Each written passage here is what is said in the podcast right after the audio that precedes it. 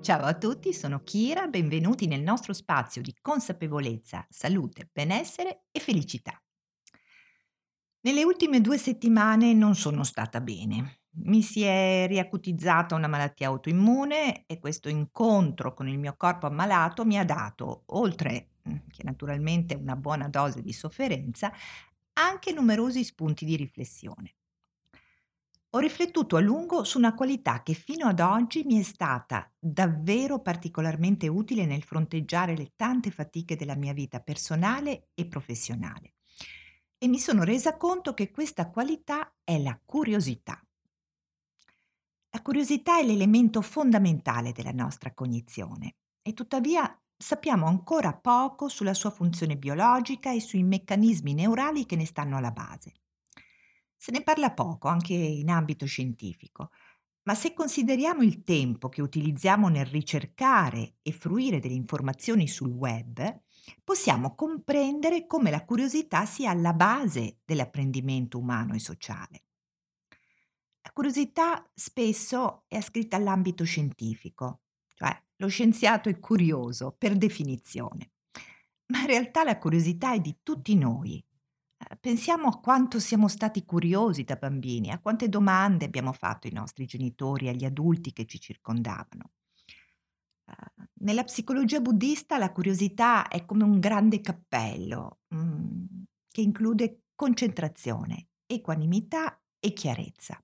E questi sono gli elementi essenziali della pratica vipassana e ognuno di questi interagisce e rinforza l'altro. Noi pensiamo alla curiosità spesso al positivo, ma teniamo conto di quanto la curiosità ci possa aiutare a vivere fasi anche molto difficili della nostra vita. Una malattia, appunto, come nel mio caso, un lutto, la perdita del proprio lavoro, la fine di una relazione. Se noi riusciamo attraverso la pratica, a usare il nostro sguardo da scienziato gentile. Ricordate, eh, sempre questa gentilezza deve essere sempre presente. Quindi se riusciamo a usare il nostro sguardo da scienziato gentile anche nei confronti di questi eventi, potremo attivare in ogni caso il meccanismo della ricompensa nel nostro cervello, con il rilascio di neurotrasmettitori del benessere. A me, ad esempio, sta eh, servendo eh, la curiosità, intendo, a riorganizzare l'intera mia alimentazione, abbandonando i cibi a cui sono stata abituata da tutta una vita, latticini, dolci, glutine, sale, insomma, uno shock se non ci fosse questa benedetta curiosità che mi porta a osservare questo mio nuovo cammino come la scoperta di un territorio sconosciuto ma terribilmente interessante. Comprendere le basi neurali della curiosità è importante per motivare l'apprendimento, ma anche per sviluppare consapevolezza, equanimità, pazienza e compassione per noi stessi e per gli altri nei momenti difficili della vita.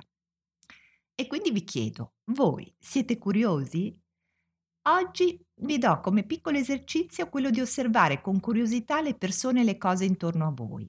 Portate a tutto e a tutti un'attenzione gentile e divertitevi. Postate i vostri commenti, mettete qualche like scelto con cura e condividete sempre con il tastino apposito.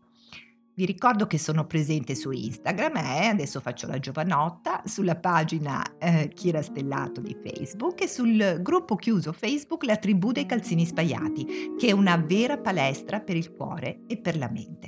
Intanto vi saluto, vi abbraccio e vi auguro una buona, curiosissima vita. Ciao a tutti, ciao!